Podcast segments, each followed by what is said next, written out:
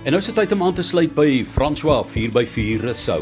Ek is nie bang vir uitdagings en vir moeilikheid en vir probleme sulke goed nie. 'n Mens kan daaraan werk, maar daar's 'n paar goed wat ek regtig niks van hou nie. En dit is slange, spinnekoppe en skorpioene. Ons was nou onlangs daar deur die woude daar in die Willekes en so end van the haven af is daar die Twebe woud en hy's verskriklik dig. Die pad is toegegroei. Daar was geen onderhoud gedoen vir die laaste jaar nie. So die pad is bietjie verspoel. Ons moes pad bou. En dan is die bosse so jy party die sagte bosse skuur jy maar so deur in die harde bosse het is afgesaag en hard gewerk. Maar nou ry ek nou voor met my venster oop want uh, dit is mos nou lekker vars en fris hier vroeg in die oggend. En die takke swiep so stadig maar ons ry stadig. Laastrek eerste en tweede rad. En die takke gaan so by die voertuig verby. In die volgende oomblik is daar 'n taamlike langerige tak en hy swiep so by die venster verby. Hy piets my so liggies hier op die skouer en dan gaan ons aan En toe ek so afkyk, toe sit hier op my bors een van daai groot, vet, drillerige spinnekoppe dat hy nog lang bene ook. Hy's so groot. Hy hy sal my hele hand vol maak. En ek kyk so af en ek kyk in daai oë en daai oë vertel vir my ek is honger.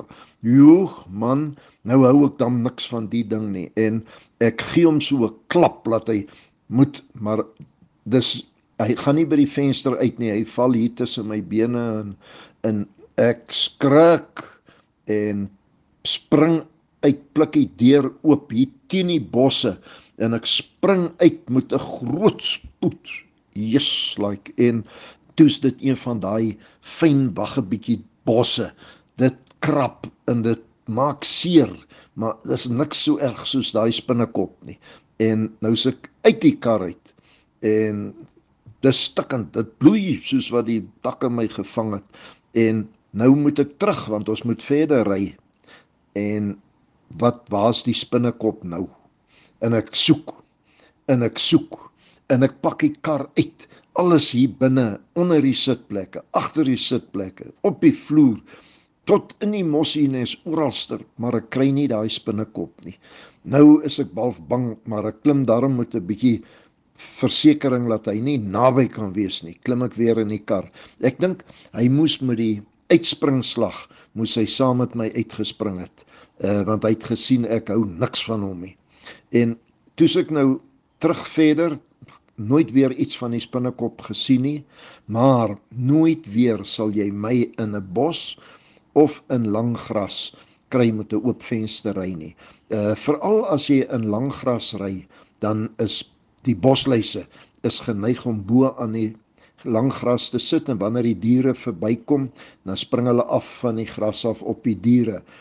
En ons het al 'n paar keer gekry dat die uh in die lang gras laat die volgende oomblik sit daar 'n bosluis op jou skouer of hier op jou bors en uh ek waarsku altyd die mense vir die lang gras. Moenie jou uh vensters ooplos terwyl uh daar kanse is dat daar ongediertes en wille goed is wat kan in jou kar inspring nie. Dit kan net baie moeilikheid veroorsaak. Ons het al trippe gehad waar daar 'n hele paar mense bosluiskoors gekry het en almal van hulle het hom gekry omdat die bosluis by die venster ingekom het.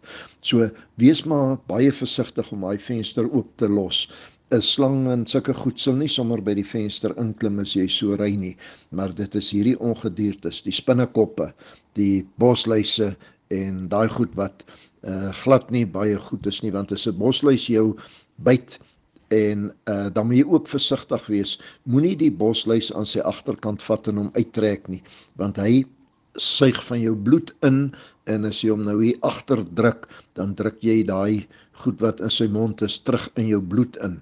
Jy vat 'n skerp mes en jy krap hom van jou af of jy smeer iets aan wat die agterkant van die bosluis toemaak want sy asemhaling sit blykbaar op sy agterkant sodat jou bloed nie besoedel word met sy mengsel nie want hy het 'n mengsel wat hy in sy speeksel het wat keer dat die bloed nie stol nie en laat hy die nog môre en oormôre ook aan die bloed kan kan eet of dit gebruik vir homself.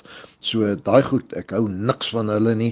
Uh, ek wil hulle nie naby my hê nie en ek gooi hulle altyd uit die kar uit. Hulle moenie naby wees nie.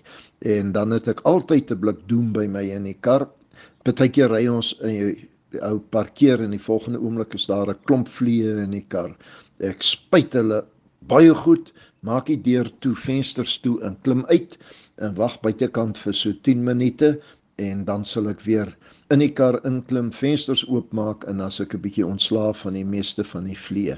So heerlik 4x4 ry tot volgende week toe en as jy my soek, jy kan my gerus kry by www.4x4sport.co.za. 4x4sport.co.za